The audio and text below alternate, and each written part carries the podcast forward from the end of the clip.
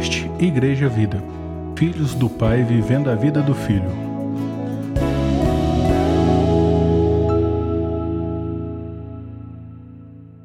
Graças paz, boa noite. Queria te chamar para abrir em Evangelho de João, capítulo 5. Glória a Deus por tudo que ele já tem feito até aqui e eu sei que Ele vai continuar fazendo nas nossas vidas. É, o que a gente estava falando, a Marilis tempo atrás falando que fizeram 20 anos, né, Marilis, de caminhada. Eu e o Elange fez 18 e tem coisas que a gente não deixa de, de reparar, sabe? A transformação que, que Jesus vem trabalhando dia após dia na nossa vida, aquilo que Jesus tem construído e desconstruído, Sabe, cada processo, processos doloridos, processos agradáveis, né, isso fica marcado no coração da gente, né? Na caminhada da igreja. E a gente fica pensando, se eu não tivesse na igreja do Senhor, o que, seria da minha vida, sabe? E eu não falo para você assim de, de religião, eu falo de família de Cristo mesmo. Outra perspectiva. O pastor Mário Júnior tem falado muito de realidade e de verdade. A realidade é que eu estaria por aí trabalhando, vivendo minha vida, eu acho que honestamente, como meu pai me ensinou, mas a verdade é outra. Que a graça superabunda nas nossas vidas, não é verdade?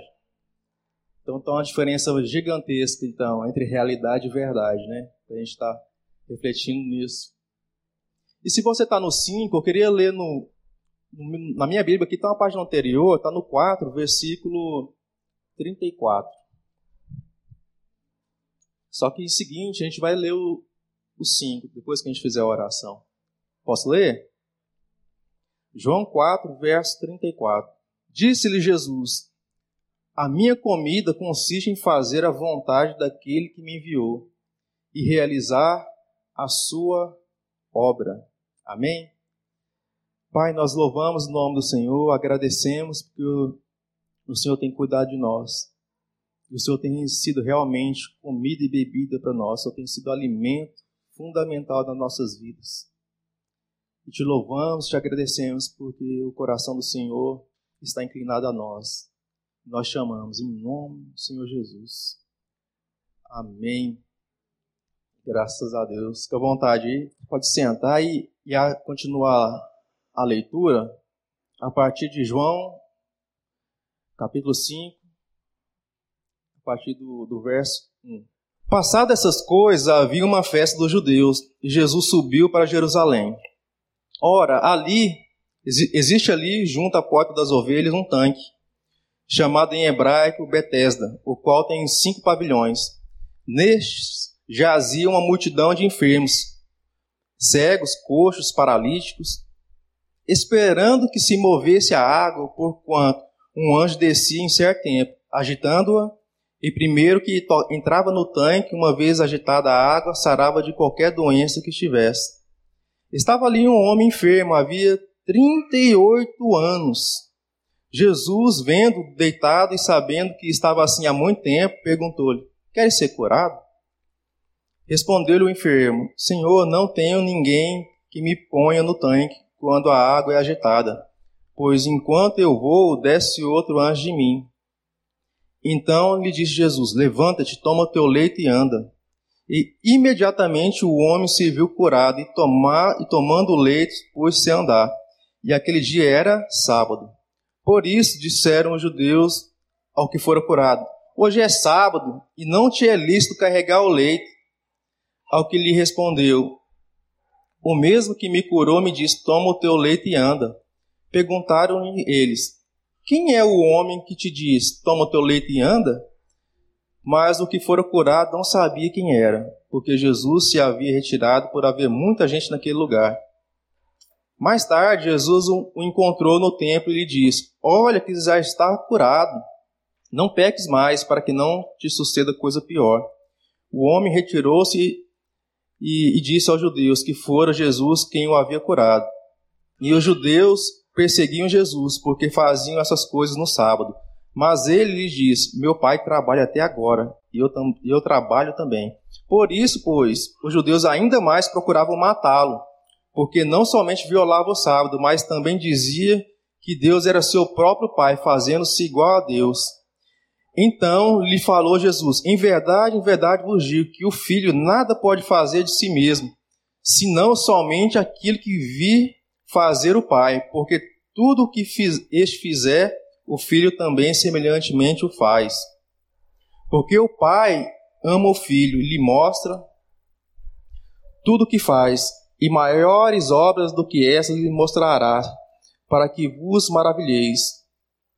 Pois assim como o Pai ressuscita e vivifica os mortos, assim também o Filho vivifica aquele a quem quer. E o Pai a ninguém julga, mas o Filho confiou todo o julgamento, a fim de que todos honrem o Filho do modo por quem, porque honra o Pai. Quem não honra o Filho, não honra o Pai que o enviou. Em verdade, em verdade vos digo: quem ouve a minha palavra e crê naquele que me enviou tem a vida eterna. Não entra em juízo, mas passou da morte para a vida. Em verdade, em verdade vos digo que vem a hora e já chegou, em que os mortos ouvirão a voz do Filho de Deus, e os que ouvirem viverão. Porque assim como o Pai tem a vida em si mesmo, também concedeu ao Filho ter a vida em si mesmo Repara sempre que Jesus está sempre em dependência. Ele deu autoridade para julgar, porque é filho do homem. Não vos maravilheis disso, porque vem a hora em que todos os que se acham nos túmulos ouvirão a sua voz e sairão. Os que tiverem feito bem para a ressurreição da vida, e os que tiverem praticado mal para a ressurreição dos juízos. Obrigado, Marcelo. Eu nada posso fazer de mim mesmo na forma por que ouço, julgo. O meu juízo é justo, porque não procura a minha própria vontade, e sim a daquele que me enviou. Se eu testifico a respeito de mim mesmo, o meu testemunho não é verdadeiro. Outro é o que testifica a meu respeito, e sei que é verdadeiro o testemunho que ele dá de mim. Mandastes mensageiro a João, e ele deu testemunho da verdade. Eu, porém, não aceito humano testemunho. Digo-vos, entretanto, estas coisas para que sejais salvos. Ele, João, era a lâmpada que ardia e alumiava, e vós quisestes por algum tempo se alegrar com a sua luz. Mas eu tenho maior testemunho do que de João, porque as obras que o Pai me confiou para que eu as realizasse, essa eu faço testemunho a meu respeito de que o Pai me enviou. O Pai que me enviou, esse mesmo é que tem dado testemunho de mim. Jamais tendes ouvido a sua voz, nem visto a sua forma. Também não tendes a sua palavra permanente em vós, porque não credes naquele que me enviou, que enviou. Examinais as escrituras, porque julgais ter nela a vida eterna, e são elas mesmas que testificam de mim. Contudo, não quereis vir a mim para terdes vida. Eu não aceito glória que vem dos homens Sei, entretanto, que não tendes em vós o amor de Deus. Eu vim em nome de meu Pai, e não me recebeis. Se outro vier no seu próprio nome, certamente o recebereis. Como podeis crer, vós os que aceitais glória uns dos outros? E contudo, não procurais a glória que vem do Deus único. Não penseis que eu, que eu vos acusarei perante o Pai. Quem vos acusa é Moisés em quem tendes firmado a vossa confiança, porque se de fato cresces em Moisés, também crerias em mim, por quanto ele escreveu a meu respeito. Se, porém, não credes nos seus escritos, como crereis nas minhas palavras? Portanto, se, se a gente for atento a esse texto de João 5, Jesus apontando todavia para a sua dependência do Pai, afirmando toda hora que ele não fazia nada daquilo que está fazendo por ele mesmo, ele não estava ali naquele momento e tempo de glória, marcando e dividindo a eternidade antes e depois de Cristo, se ele não tivesse totalmente dependente do Pai, não estaria por sua própria conta.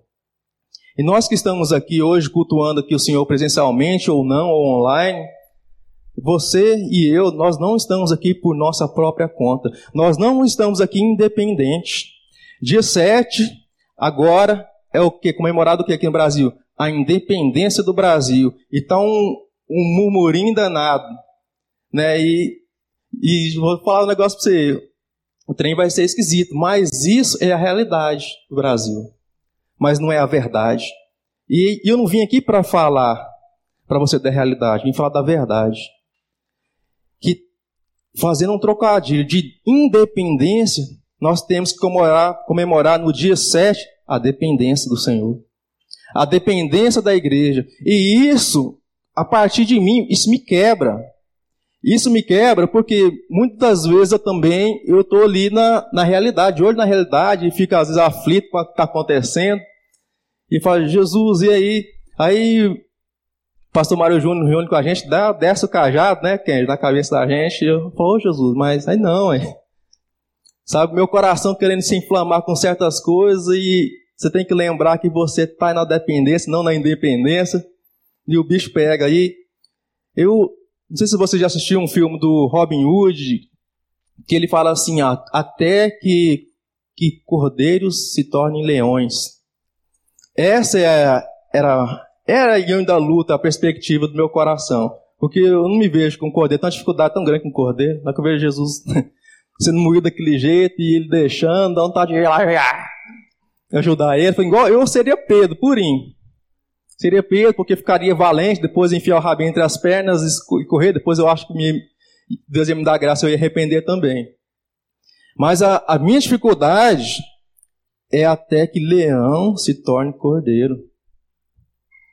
E essa é a realidade que eu não sei se é a sua, mas é a minha.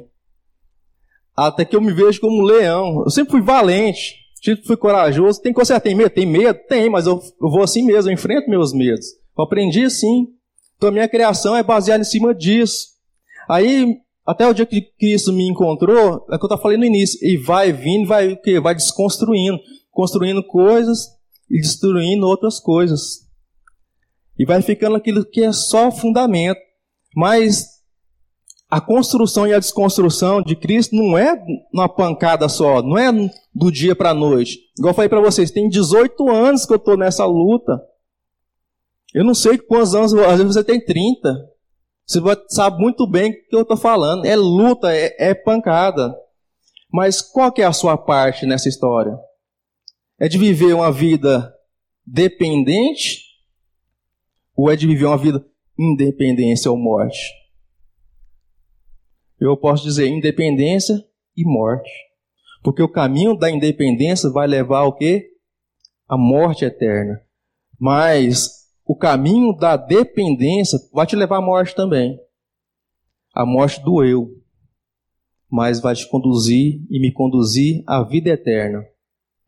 E voltando aqui no início, onde eu quero comentar com vocês algumas coisas, e fala assim, a partir do 1, passado estas coisas, havia uma festa dos judeus. E Jesus subiu para Jerusalém. O 1, 5.1. Ora, existe ali junto à porta das ovelhas um tanque chamado em hebraico Betesda, o qual tem cinco pavilhões.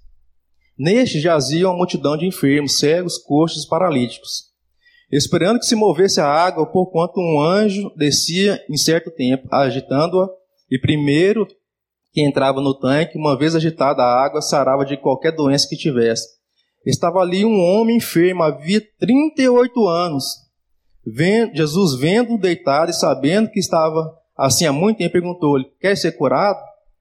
Aí o resto a gente já, já leu. Mas você pensa: 38 anos numa certa condição. Talvez você não está há 38 anos, mas você tá, pode estar até mais, esperando em homens, esperando em governo, esperando em presidente, esperando no seu esposo, esperando seu marido, na sua esposa, esperando os seus filhos, esperando que alguém faça alguma coisa por você, que alguém te salve e te defenda. 38 anos esperando no homem. Você acha que o homem vai te salvar de alguma situação? Você acha que o homem tem a capacidade de aliviar o seu coração de alguma forma da sua aflição que você vive hoje? Esse homem está há 38 anos, gente. Você acha que ele não pensasse, poxa, já que não tem ninguém aqui que Deus vai tocar no coração aqui que possa me ajudar, só que ver essas águas se mover aqui, me jogar lá dentro. 38 anos, não é possível. Gente, não é 38 dias, nem 38 horas, não. É 38 anos. Meu cunhado, ele caiu da marquise esses dias, e ele fraturou esse osso do pé, bagaçou, virou um monte. E aí teve que fazer um procedimento cirúrgico. Aí ele levou aquela cirurgia que mulher grávida leva, é hack, né, que fala, que paralisa, ele sentiu como se fosse um paralítico. E foi para mim que se colocou no lugar de um paralítico. E que ele ficou ali algum tempo, pouco tempo, assim, até passar a anestesia. Ele falou, Léo do céu, pensa, você, você passar uma vida paralítico, dependendo da, da misericórdia dos outros. A de Deus é fatal que ela vem, é certo que ela vem. Mas a gente não conhece o tempo e o modo. Então a gente vai ter que beber cada golinho, cada golinho da aflição da vida. Né? E você pensa, 38 anos esperando para que aquele milagre acontecesse. Qual que é a situação da sua vida? Por que você está esperando no homem? Por que você está esperando que alguém faça alguma coisa por você? Sendo que o próprio Deus já está aí, o Pai já está aí. Disponível para você, disponível para mim. Você acha que eu não me faço a pergunta por que, que eu estou esperando na minha capacidade? Por que eu estou esperando no meu raciocínio? Por que, que eu estou esperando nos meus desejos, na minha própria vontade? Por que, que eu não estou esperando no Senhor? Por que, que eu não estou dependendo de Deus? A nossa maior luta, irmãos, é depender de Deus. Vou falar uma coisa para você. O homem nasceu para depender de Deus. É fato. Olha para Gênesis. Quando Deus criou o homem, o plano original de Deus relacionar com o homem, mas o homem, no momento, escolheu caminhar na sua própria vontade, caminhar na sua própria dependência, independente do seu Criador, independente daquele que tinha todo o projeto de amor para sua vida. E por conta disso, aqui, ó, a consequência chegou na gente. Mas a gente vai passar essa maldição para frente ou a gente vai lutar com ela daqui para frente? Dia 7, nós podemos declarar independência ou declarar a dependência de Deus? Nós vamos nos tornar cordeiros ou vamos nos tornar leões? A gente precisa avaliar isso bem, bem avaliado, fazer as contas muito bem feitas. Porque hoje eu estou com 40 anos. Na melhor das perspectivas, aí mais 40 e poucos anos. Gente, é fumaça, é nada. Quando eu cheguei na igreja, eu tinha 23, 24 anos. E isso é nada. Você vai passar assim, ó. Eu vou passar assim. Essa vida ela é muito rápida. Meu pai falava: Não, você vai ver depois dos 18 anos. que eu falava: Pai, eu quero crescer, eu quero ser grande, eu quero fazer as coisas. Ele falou: Não, faz o que você tem que fazer, vai brincar, vai fazer, ficar de boa, sem preocupação. Não, eu quero ser grande, eu quero ser igual ao senhor também, eu quero ter as coisas. Sabe, irmãos? Ó, passou. Hoje eu olho para o Daniel. Falo, gente, olha o que, que eu perdi. Eu aproveitei a minha infância, aproveitei, mas não tanto quanto se eu tivesse a consciência que eu tenho hoje. hoje é, é, outra coisa, hoje não dá para chorar mais o leite derramado. Né? Eu não posso pensar mais como menino, como criança. Tenho que pensar hoje como Cristo pensa. E, e hoje, assim, como eu tinha que ministrar a palavra, aí eu fico catando durante assim, a semana o que, que Deus quer. Aí eu vou anotando, vou fazendo meus rascunhos, a Helene perguntou assim, e aí, você já sabe o que, que você vai pregar? Eu falei, ah, eu fico, eu fico licuriando Deus, né? Porque eu não quero que eu chegar aqui e dar uma palavra que criada por mim é fria, não vai dar certo. Porque você dependendo de Deus já é, já é canseira. Porque já dá, dá aquele frio na barriga, você não, você fala, por mais que você já viu que Deus já te abençoou muitas vezes, Deus toda vez que eu me dispus a a ministrar, ou ia falar assim, ia passar vergonha na frente dos irmãos. Deus nunca deixou eu passar vergonha. Mas toda vez que eu vou me colocar para ministrar o louvor, a palavra, aquele frio na barriga vem. Tá comentando com o Jean, Jean, toda vez. Eu queria chegar aqui e, falar, Deus tinha falar e sem sentir nada, sem ficar um pouquinho nervoso. Agora não estou mais nervoso, mas no início eu, eu fico. Sabe? Mas dá vontade de me pegar em alguma coisa para me trazer uma certa segurança, mas Deus Deus tira. Para quê? Para que a gente se torne cada dia mais dependente dele. Mas aí que, que eu faço? Eu apelo um pouco para a experiência. Eu pego, eu, como se eu tivesse um bolso da fé aqui, ó, eu vou e tiro.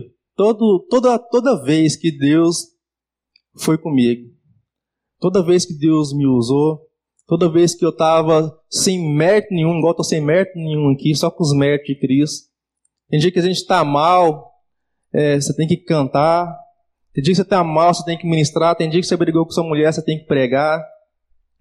Tem dia que você, já aconteceu de eu vir para a igreja aqui, eu, eu ter quebrado o, palco Thierry e chegar aqui daquele modelo. Aí um ou outro pergunta, e aí, Léo, tudo bem? E eu, não, né? Não tá bom não, mas depois. Mas você tem que lidar com, com certas situações. Você tem que aprender a vencer. Aprender a caminhar em dependência de Deus. Vencer as suas próprias lutas, né? Então, dito isso, que esse homem tinha 38 anos que ele, ele padecia disso e foi liberto, causou uma outra reação, a reação religiosa. A reação religiosa do qual nós estamos sujeitos, porque a gente, querendo ou não, a gente vive um meio religioso. Por mais que a gente está pregando todo domingo aqui que a gente tem que ser o quê? Um pequeno Cristo, imitadores de Cristo, seguidores de Cristo. Gente, é luta. Eu estava na oficina semana passada, um cara falou assim: é, no Brasil, todo mundo quer passar a perna em todo mundo. Tem muitos anos aí que a política aí só arrancando dinheiro da gente. Eu também vou arrancar, eu também vou tirar a minha parte.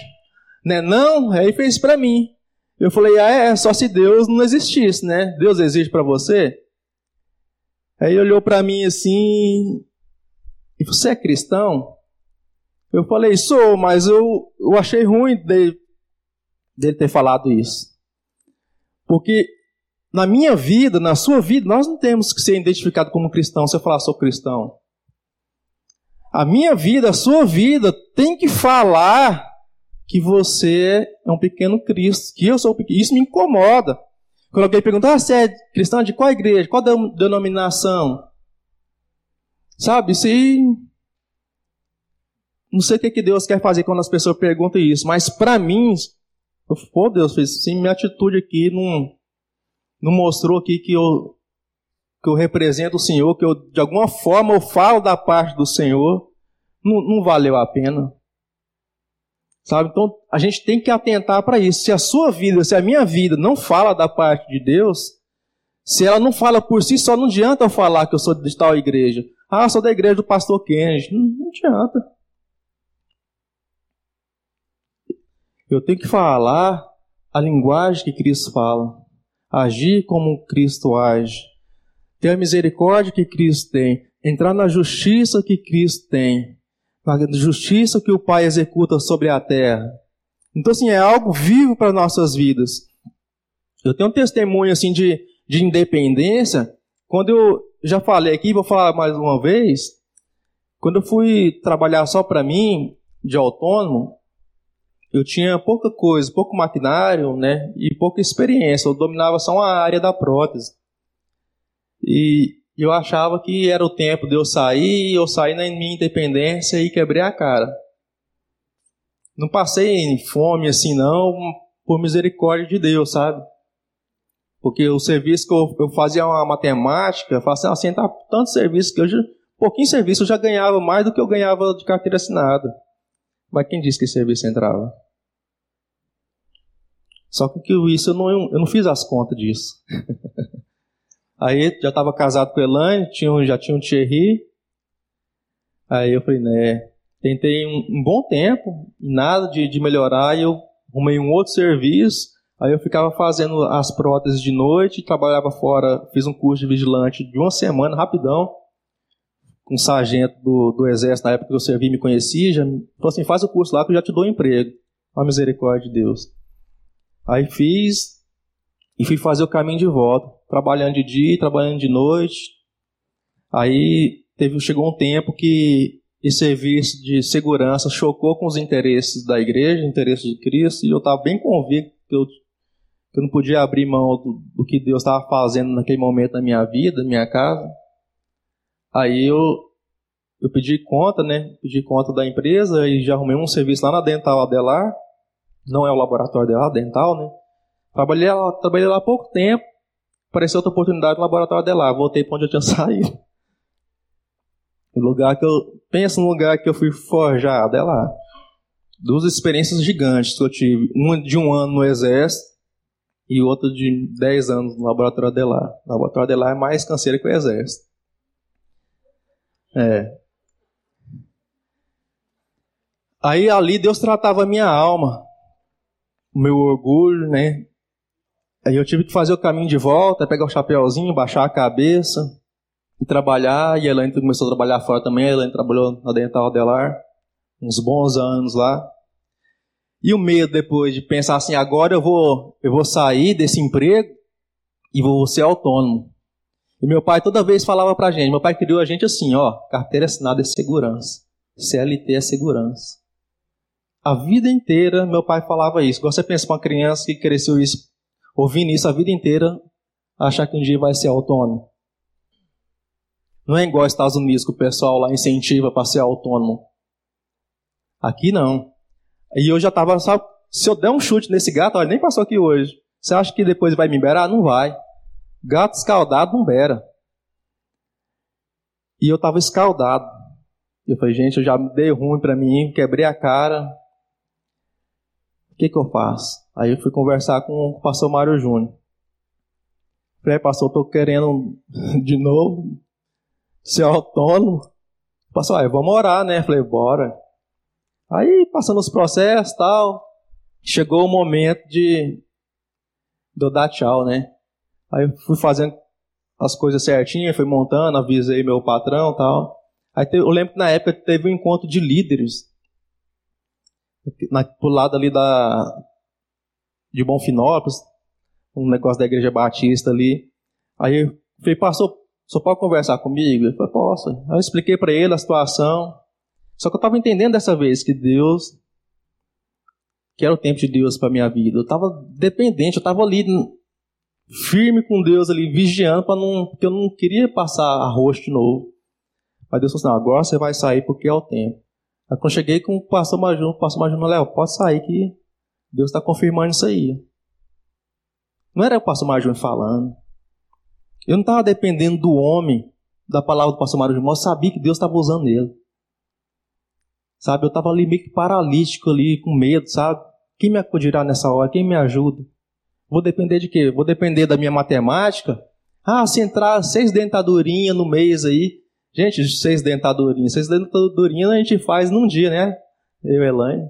Tranquilo. E eu fazia essa conta lá no passado. Aí eu saí. E quando eu saí, Elaine saiu da dental dela de barriga cheia. O Daniel tava na barriga dela. Falei, é assim, eu só gosto é com emoção, né? Aí, saí. E quando eu saí, hoje, o Daniel está com 9 anos, vamos jogar 10 anos atrás, Elano ganhava mais de 2 mil reais. 2 mil reais é dinheiro hoje, não é? Pra, pra gente? Se achar 2 mil reais na rua, você vai achar bom, não vai? Aí eu olhava e falava assim, nossa, dois mil reais a menos no orçamento, gente. E com o neném na barriga, eu, eu passei um arroz danado lá atrás. Será que eu vou ter que catar os cacos? Não, Deus, não. Eu sou com você agora, é outra história. Aí daí, foi proclamado o dia da minha dependência. Da minha dependência de Deus. Então, desse dia foi um marco antes e depois da, na minha profissão, na minha vida, sabe, de autônomo, de Deus romper e falar assim: ó, não tem, não tem nada, não tem maldição, não tem nada familiar, não é eu e você. Eu sou com você e as coisas vai dar certo. Tá aqui eu hoje, até hoje, na presença do Senhor aqui, podendo testemunhar para vocês a graça e a misericórdia de Deus. Sabe, não sei se se Deus está querendo colocar algum empreendimento no seu coração. Se você está com algum desafio, algum medo. Mas se você tiver com algum medo, faça como eu fiz. Dependa de Deus. Não faça como eu fiz lá atrás. Saia no seu ímpeto, faça sua conta, vai dar certo. Não. Dependa do Senhor e as coisas vai dar certo. Amém? Então, assim, o homem de Deus, a mulher de Deus, sempre vai ter no, na sua mente, no seu coração, o Espírito de Deus ali avisando, acusando ou dependendo, ou defendendo. Sempre. Eu que não tinha a percepção no início para falar para vocês assim que que eu ouvi Deus falar assim, não, se humilha mais, não é tempo. Sabe? Do mesmo jeito que hoje eu percebo Deus falando assim, ó, vai lá e, faz isso, faz aquilo. Deus também fala assim, ó, não faça isso. Então assim, o problema não está em Deus, o problema está na gente. E a gente tem que ter esse discernimento no nosso coração. Andando, anda um pouquinho para frente aí, em João 6, João 6, o, o verso é o 22. O verso 22 está em ligação com o versículo 34 do capítulo 4. Não precisa voltar no 4, não. Que no 4, Jesus falou assim: A minha comida consiste em fazer a vontade daquele que enviou, que me enviou, e realizar a sua obra. Jesus está falando de comida, mas não é a comida da perspectiva humana. Ele acabou de ter aquele encontro, né, com a mulher samaritana. Aí os discípulos perguntou para ele de uma da realidade que ele estava vendo ali. Pô, quem trouxe comida para o Senhor? Mas o Senhor não estava falando disso. Né? E mais para frente ele ele tem esse debate aqui com, com os judeus. No versículo 22, posso ler? No dia seguinte, a multidão ficara do outro lado do mar notou que ali não havia senão um pequeno barco e que Jesus não embarcara com ele, nele, com seus discípulos, tendo este partido sozinho. Entretanto, outros barquinhos chegaram a Tiberíades, perto do lugar onde comeram o pão, tendo o Senhor dado graças. Quando, pois, viu a multidão que Jesus não estava ali, nem os seus discípulos tomaram um barco e partiram para Cafarnaum à sua procura. E tendo encontrado no outro lado do mar, lhe perguntaram: Mestre, quando chegaste aqui? Respondeu Jesus: Em verdade vos digo, vós me procurais não porque viste sinais, mas porque comeste dos pães e vos fartastes. Trabalhai não pela comida que perece, mas que pela que subsiste para a vida eterna, o qual o Filho do Homem vos dará, porque Deus o Pai o confirmou com o seu selo. Dirigiram-se, pois, a ele, perguntando: Que faremos para realizar as obras de Deus? Respondeu Jesus: A obra de Deus é essa, que creais naquele porque ele foi enviado. Ele lhes disseram eles. Então lhes disseram eles: Que sinal fazes para que vejamos e creamos em ti? E quais são os seus feitos? Gente, o Senhor tinha acabado de fazer os milagres. Estava recorrente na região que Jesus tinha feito. Que sinal o Senhor faz? Gente, peça brincadeira. A dureza de coração. A independência do ser humano. A dependência da comida. A dependência daquilo que é natural.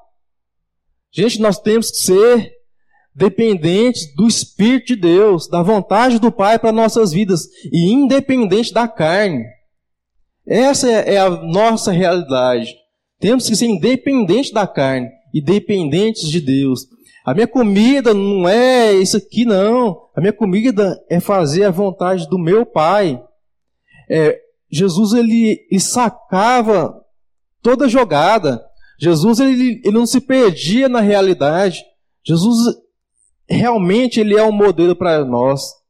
Independente da nossa situação vivida hoje, qualquer uma, nós podemos olhar para Jesus e falar: é, esse realmente é comida e esse realmente é bebida. Esse aí é o que sustenta a minha vida, esse aí é que vai me garantir daqui para frente. Então, falaram assim, né? Depois que eles falam assim, quais são os teus feitos? Os nossos pais comeram maná no deserto, como está escrito. Deu-lhes a comer pão do céu. A gente já viu crente citando a Bíblia para se defender, para argumentar com outro irmão, ou com outra denominação, ou com outra pessoa? Aqui, ó. Nossos pais comeram do maná no deserto, como está escrito Jesus. Você teria coragem de falar para Jesus alguma coisa, citar a Bíblia para Jesus, para se justificar?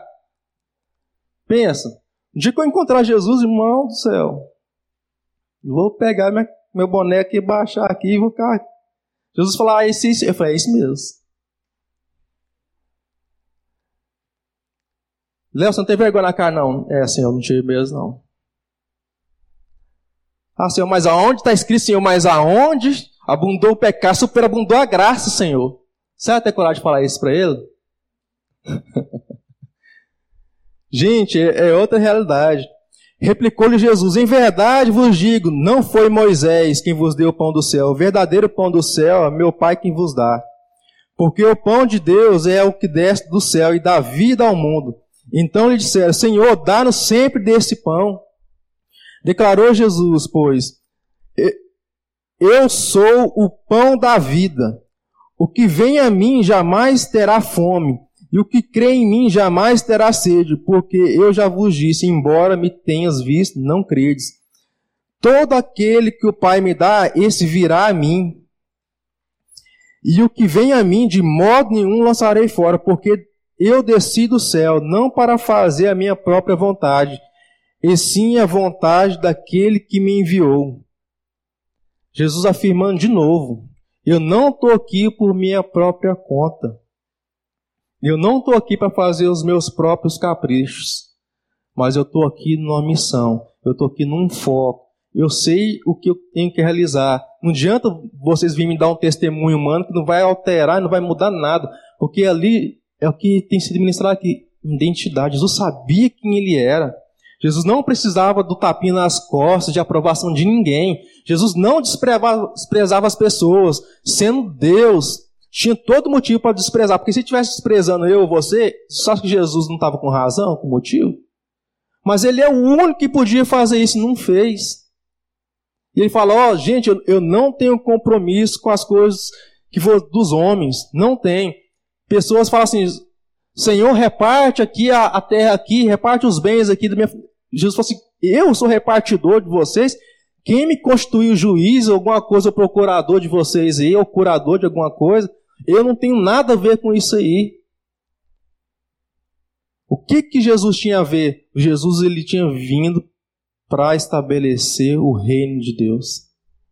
A verdade de Deus o povo perguntava uma coisa para Jesus, Jesus respondia outra. Até hoje eu sou, eu fico de cara com Jesus. Se eu falar assim, Jesus, eu estou passando mal aqui, Jesus ia falar assim, não, mas é outra coisa que eu quero falar com você. Jesus ele não levava para aquele foco natural, ele levava para aquilo que o Pai queria que ele fizesse. Então, qual que é o foco que o Pai tem para você hoje? Por que você deixa seu coração aflito com coisas que não é a verdade? É a realidade, mas não é a verdade. É, é a realidade que amanhã eu vou trabalhar. Amanhã não é feriado para mim. E nem depois. Mas a verdade é que o Senhor vai estar lá comigo. Me falando o que, que eu tenho que fazer e vai estar ministrando amanhã o meu coração. Eu vou estar trabalhando e vivendo a vida eterna.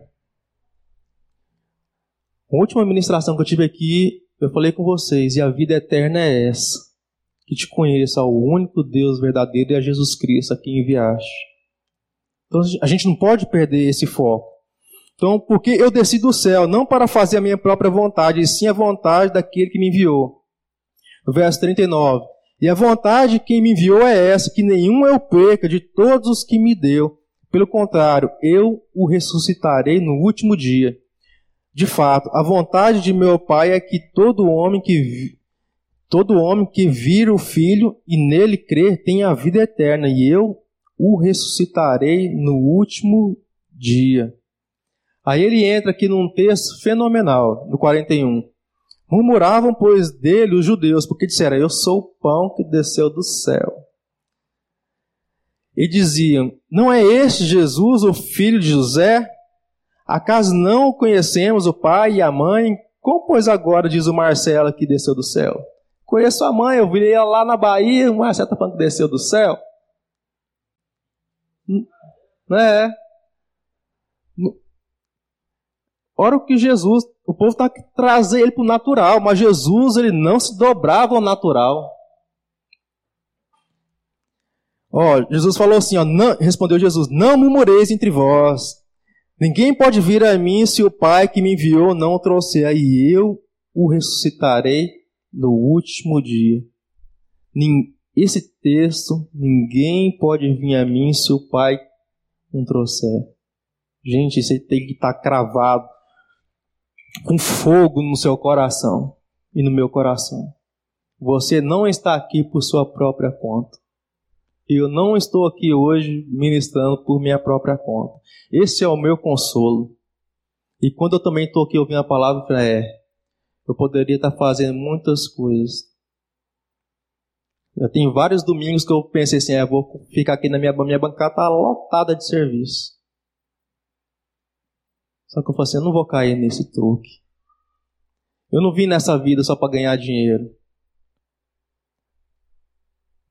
Tem muito mais que isso. Foi cantado, né? Há muito mais que isso. Há muito mais.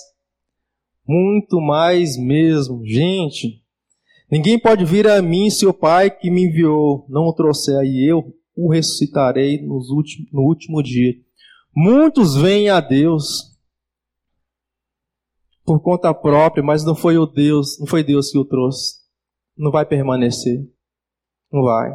Os fariseus iam a Jesus direto, direto, para confrontar Jesus, para falar que eles eram bons, que eles cumpriam a lei, mas não adiantou nada. Quanto mais eles falavam, mais o coração deles ficava irado, ficava fechado. Cada dia mais ele se tornava mais assassino, com sangue, desejo de sangue, de vingança na boca. A religião não satisfaz, não satisfaz. Bem-aventurados somos nós que somos atraídos ao Senhor porque Ele nos trouxe por Sua própria vontade. Que temos, sim, forte segurança, forte amparo. No, no versículo 50, este é o pão que desce do céu, para que todo que dele comer não pereça. Eu sou o pão vivo que desce do céu. Se alguém dele comer, viverá eternamente, e o pão que eu lhe darei pela vida do mundo é a minha carne. Quando Jesus falou da tentação, ó, não, Satanás, não só de pão vai viver o homem, é nessa perspectiva que está falando. Porque Satanás estava falando na, na, mesma perspectiva dos discípulos. Senhor, alguém trouxe alguma coisa para o seu comer, você está com fome? Jesus, não é disso que eu estou falando. Eu estou falando de outra coisa. Eu, no caso de Jesus, Jesus fala assim, eu, eu que sou a comida. Vocês não têm que preocupar comigo, vocês que têm que se preocupar em se alimentar de mim. Porque é uma necessidade nossa. Essa é a nossa dependência. É onde que eu quero chegar. A nossa independência é levantar de manhã e fazer o que nós temos que fazer por nossa própria conta, por nosso próprio raciocínio, bater meta, é pagar a conta, é fazer o que está no nosso braço, a nossa capacidade. O que o pessoal vai fazer dia 7 de setembro, não vou condenar, não está errado. Gente, mas aquilo lá é, é, não é a verdade. Aquilo lá é, é uma realidade. Mas a verdade não é essa. A verdade é que o reino de Deus alcança tanto direita como esquerda, que alcance todos. Então, é, gente, eu luto com isso, porque assim, isso quer me contaminar. Quem me conhece sabe das minhas convicções. Sabe em, que que de que lado que eu tô, que espelho eu tô. Natural, essa é a realidade, não mais em Cristo, a verdade, não, eu estou em Cristo, não tem nada a ver com governo direita e esquerda. Nada, nada, nada. Então isso, se a gente não ficar esperto e começando de mim, estava contaminando. Então a, a, última reunião que eu tive aqui com o Kendi, o, o pastor, o Marcelo também tá, eu estava assim, falou, meu Deus, que vontade de fazer justiça. Mas o Espírito de Deus estava ali, ó, sua comida não é essa. A sua comida não é o que você acha.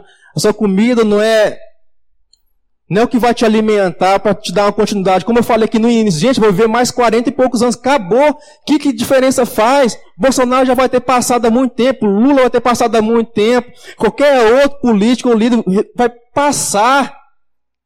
Que besteira nossa, minha. e pensar em tomar parte de alguma coisa. O pastor Paulo assim: é, se a gente for tomar parte de alguém aqui, de alguma coisa assim, e quem vai pregar para o outro que pensa o contrário? Aí Deus sacode, velho. Falou assim: ó, tá vendo? Comida errada.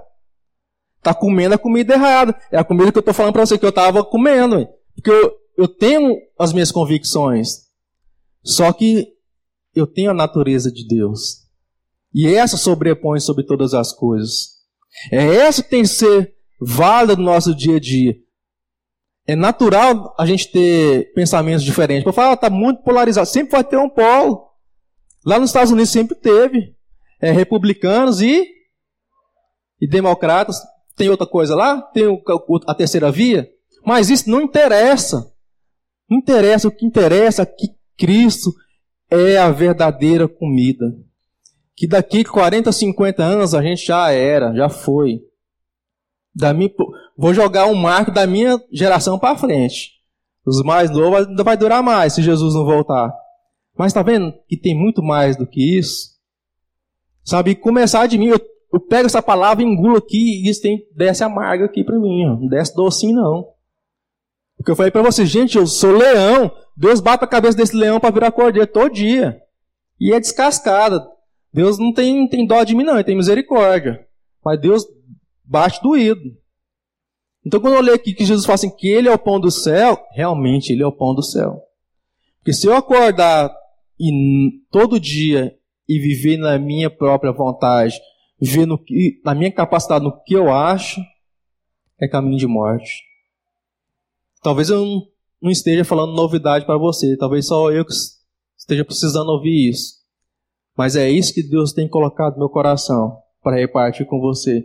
Que nesse dia, nesse 7 de setembro, que seja declarado a dependência do Senhor na nossa vida. Sabe? E quando o Senhor falou isso no meu coração essa semana, falou: você não vai falar de independência, vai falar da dependência de mim. É isso que, que as pessoas estão precisando, depender do Pai. Colocar a sua casa, colocar suas convicções, tudo debaixo do senhorio de Cristo. No 52, fala assim, vamos ler. Disputavam, pois, os judeus entre si, dizendo: Como pode este dar-nos a comer a sua própria carne? Está vendo? Falando de, de realidade, não é de verdade? Está falando de realidade, Kleber, aqui, aos caras. Disputavam, pois, os judeus entre si, dizendo: Como pode este dar-nos a comer a sua própria carne? Vou morder no seu braço e vou chupar o seu sangue? Para, né? Respondeu Jesus: Em verdade, em verdade, vos digo: se não comeis a carne do filho do homem, não beber do seu sangue, não tens a vida em vós mesmos. Eles não entendiam porque o Pai não tinha trazido eles. Eles estavam ali colados com Jesus, querendo matar, trucidar Jesus ali. Por falar, mas como que eles não, não foi trazer lá? Não, eles vieram. Mas eles não vieram pelo coração. Eles queriam que Jesus falasse algo que massagear as suas práticas, a sua vida, mas não foi isso que aconteceu. Jesus, olha a conversa. Quem comer a minha carne e beber o meu sangue tem a vida eterna, e eu o ressuscitarei no último dia, pois a minha carne é verdadeira comida, e o meu sangue é verdadeira bebida. Quem comer a minha carne e beber o meu sangue permanece em mim, e eu nele. Assim como o Pai que vive e, e enviou, igualmente eu vivo pelo Pai. Também, quem de mim se alimenta, por mim viverá. Essa é a verdade. Não adianta a gente vir aqui no culto aqui e por nossa própria conta e achar que, que vim aqui, cumpriu a tabela, aí essa semana eu estou mais leve. Vou falar para você que nunca aconteceu isso com minha vida? Já aconteceu. Já vim religiosamente aqui, Aqui não, né? Mas lá na cidade de Jardim já. Que aí também não, né? 18 anos não tinha aprendido isso. Mas já aconteceu muitas vezes de eu ir para a igreja e não vou perder minha bênção. Passou por esse dia aqui, né? Gente, eu vou para a igreja para não perder minha bênção. Falar, olha a minha cabeça. Eu estava pensando igualmente. Não, hoje eu venho aqui na perspectiva de que de ser uma bênção. Tenho certeza você vem aqui na perspectiva de quê? De ser uma bênção. E pela graça nós somos abençoados. Gente, é muito bom estar aqui junto. A gente atravessou essa miséria dessa pandemia, dando um acabou, não zerou. A gente vai aprender a, a lidar com isso. Gente, mas a gente foi muito prejudicado em comunhão, de estar junto nas nossas liberdades. O Espírito, o Evangelho está preso? Nunca teve, mas a gente se condicionou a certas coisas. A gente se prendeu a essa realidade. Mas a verdade está aí solta, correndo. Jesus continua sendo Senhor, continua salvando, continua curando, continua levando os seus através da Covid ou não. E eu tenho para falar para vocês uma coisa: que essa vida não é uma vida fácil. Essa vida não é uma, uma vida que, que Jesus ele vai te livrar. Se você olhar a história dos crentes do passado, teve gente que Deus livrou. Mas teve gente que Deus não livrou. Ela morreu apedrejado, cortado, ao meio decapitado, de todo jeito, torturado. E nesses tempos difíceis que nós vivemos, você acha que esse que foi o último tempo difícil que vai ter? Eu não quero ser profeta do caos. Mas o próprio Deus falou comigo hoje. Falou, Léo, te prepara. Tenha medo de morrer, não. O que mais teve nessa pandemia que foi o quê? Medo de morrer, né? Mas todo mundo considerou isso. Em janeiro, dezembro para janeiro, eu peguei uma gripe braba, braba. Eu não fiz o teste na época. Gente, mas nunca fiquei tão ruim. Até hoje eu não sei se eu peguei Covid ou não. Eu devo ter pegado.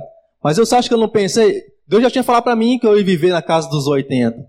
Mas mesmo com essa palavra que Deus me deu, eu pensei assim, Pai Senhor, será que eu escutei errado?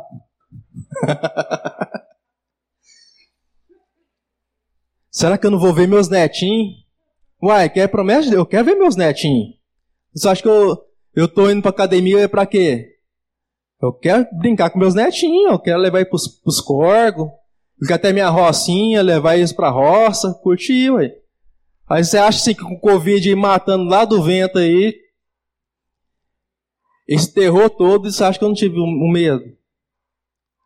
Mas aí Deus trouxe para a verdade dele. Eu poderia morrer como muitos cristãos morreu. Mas eu não vou morrer por agora. Então, diante disso eu posso tripudiar Satanás.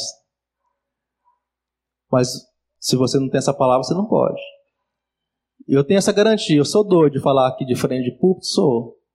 Mas eu já tinha falado dos bastidores para os meus amigos, quem caminha perto de mim. Então, assim, eu tenho, eu sei quando Deus fala comigo e quando Deus não, fala. Mas eu aprendi no processo, lá atrás, quando eu falei para vocês, quebrando a cara, sendo ralado, polido, passando a cara no chão, aprendi a ouvir Deus. O laboratório Adelar foi o, foi um laboratório da minha vida. O doutor Adelar foi um carrasco para mim naquela época. O, hoje não, hoje ele foi um, um modelo, um herói. Foi um cara que Deus usou, sabe, para me formar um homem.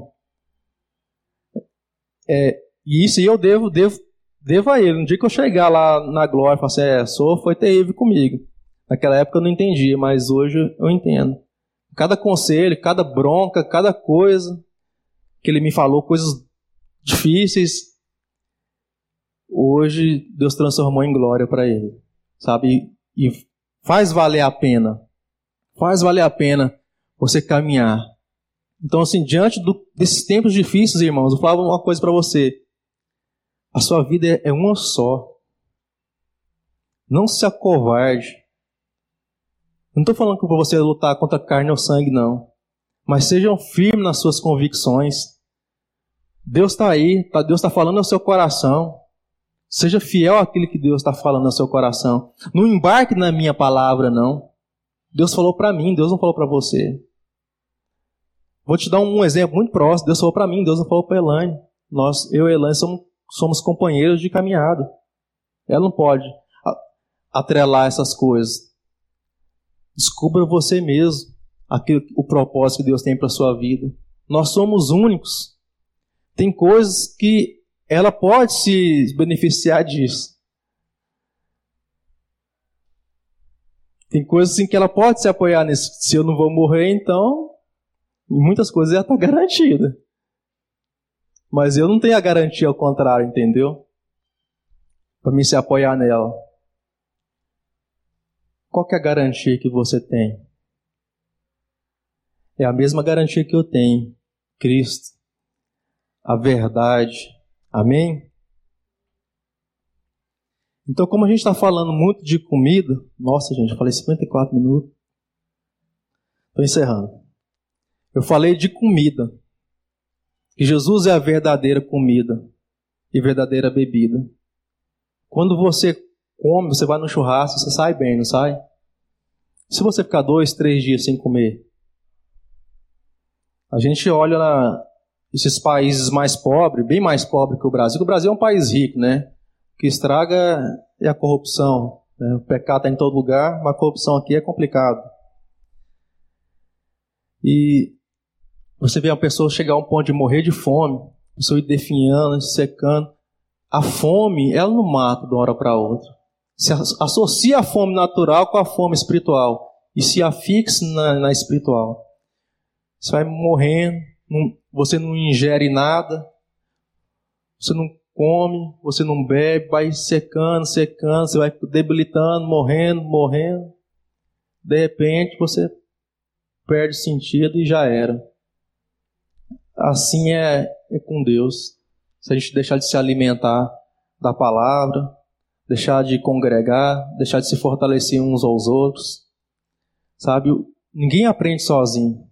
Provérbios fala assim que o sábio aprende com o outro, sabe? Mas o tolo não aprende nunca, porque ele não quer, não quer aprender com as pessoas. O único que aprendeu de Deus foi Adão. E de Adão para cá, todos aprenderam uns com os outros. A gente precisa dar, dar mais valor nisso, sabe? Que Jesus é verdadeira comida e verdadeira bebida no nosso meio. Amém? Me desculpe me alongar aqui um pouco. Vamos ficar de pé? Então, se a gente não, não se apegar à verdade, nós perdemos a perspectiva muito fácil. Todos nós, todos nós, sem exceção. Do pastor Mário ao, ao recém-nascido que foi consagrado hoje, Sebastião. Todos nós perdemos a perspectiva da, da verdade muito fácil. Se a gente não se alimentar de Deus todos os dias, vai ser complicado. Como eu falei, os dias são maus. Não se iluda. Não se iluda. Os interesses, os egos estão aí, ó. Se não for assim, você pode rasgar Apocalipse. Pode rasgar as palavras proféticas do Senhor Jesus para o final dos tempos. Mas isso não é uma coisa para a gente temer, a gente que, que é do Senhor. Mas podemos ser fortalecidos nele. Você pegar a história da igreja, a igreja lá atrás, mesmo a igreja no Antigo Testamento, talvez você não veja como igreja, eu já vejo como igreja. Do povo de Deus, vamos falar mais claro. Deus sempre guardou os seus. E aqueles que o Senhor deixou acontecer alguma coisa de ruim, o Senhor o recolheu no seu celeiro celestial. Então, essa convicção que eu tenho. Eu posso morrer em paz e eu posso morrer em guerra, mas naquele último dia eu vou ressurgir com o Senhor. Amém? Eu tenho certeza que vai ser com sua vida também. Feche seus olhos, pense nisso. Você pode declarar a dependência do Senhor. Não só dia 7, mas todos os dias, Senhor, nós queremos declarar a dependência do Senhor, Deus. E nós queremos, Senhor Deus, ser independente da carne.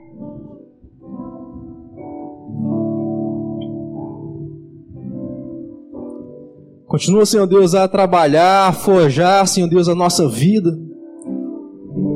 Continua a moldar, Senhor Deus, o nosso coração.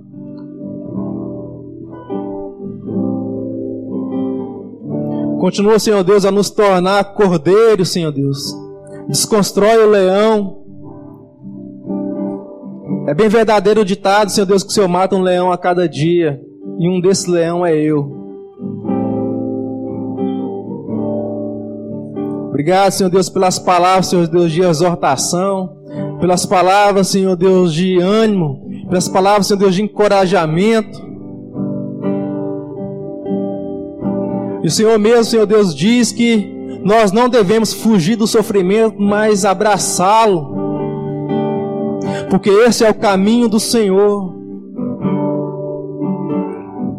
O caminho da cruz, o caminho do Pai.